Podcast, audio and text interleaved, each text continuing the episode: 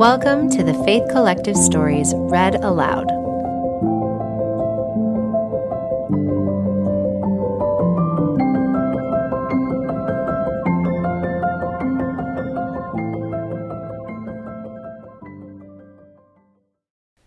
Every Second of Every Day A Story of Faith by Jodie Williams.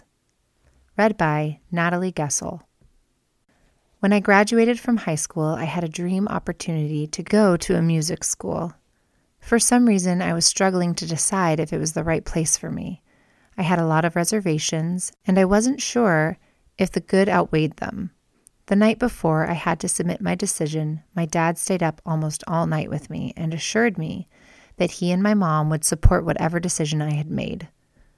I ultimately decided not to go, and within a year of that decision, my life would change drastically. It would become the start of the life I have now.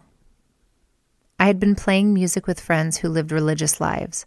Their example of faithful service led me to start asking questions. I felt pulled to church to learn more about what they were doing and found truth in the gospel of Jesus Christ. My conversion to Christ and the happiness his gospel now brings me stemmed from those months, far from my dream school, a few years later, I got a job offer to work in television in Los Angeles. I had never lived away from home, so I was scared but really excited. I remember the first night by myself after my parents drove away. I called my mom in tears. It was so hard. But the next day, someone from my church congregation called me and invited me to a jazz club in this totally seedy part of LA, and it was the best.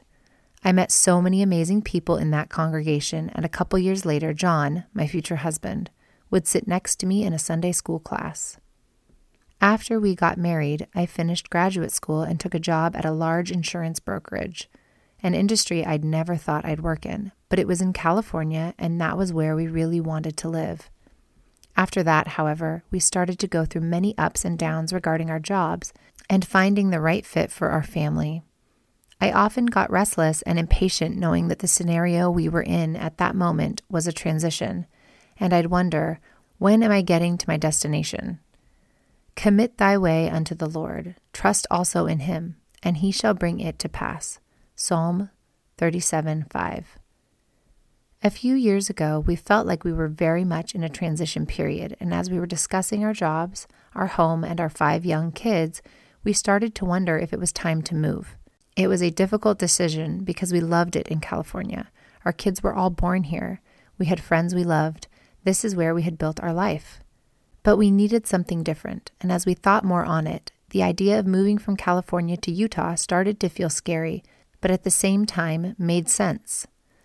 There is always a lot of chaos and nerves around making a big decision, but the moment we decided to follow the prompting, everything felt so calm. We were blessed that everything fell into place for our move. Our home sold quickly. Our kids settled into a new school, and we were welcomed by family, friends, and a wonderful new congregation. John eventually started a job in recruiting, which he loved. I decided I wanted to do something part time and was able to get a job where I could work remotely and the hours were flexible so I could still volunteer in the kids' classes and be involved with them, but still feel like I was accomplishing something outside of my role as a mom. We still missed California terribly. I remember not long after we moved to Utah, John's dad blessed him and said that just because we were supposed to leave California, it didn't mean we would never go back. We held on to that hope that if we were obedient and trusted God's plan, we'd end up where we wanted to be. After a few years in Utah, John got a job offer in California in recruiting. At the same time, my company got acquired, and the person who hired me started his own company and asked me to join. It was like our dreams were coming true, going back to California with jobs we both loved and the flexibility to still be there for our kids as they went back to their schools and picked back up with their old friends. For I know the plans I have for you, declares the Lord plans to prosper you and not to harm you, plans to give you hope and a future. Jeremiah 29:11. Nothing is perfect, but I constantly think about how Heavenly Father has always taken care of us.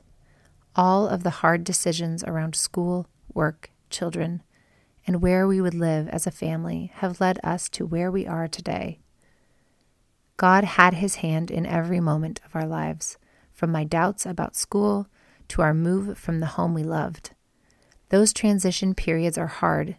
Making big, uncomfortable decisions is really challenging. But God has a plan for our lives, and He knows how to create the life we need. Heavenly Father has been with us every step, every second of every day.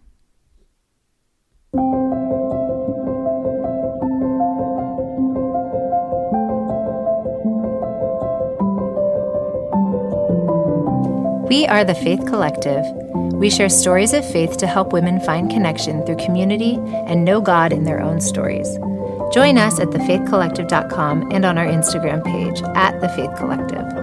If you've enjoyed our stories, please take a moment to add your voice to our faith community through commenting here on the podcast or on our website and Instagram. Your story can make a difference in someone else's story.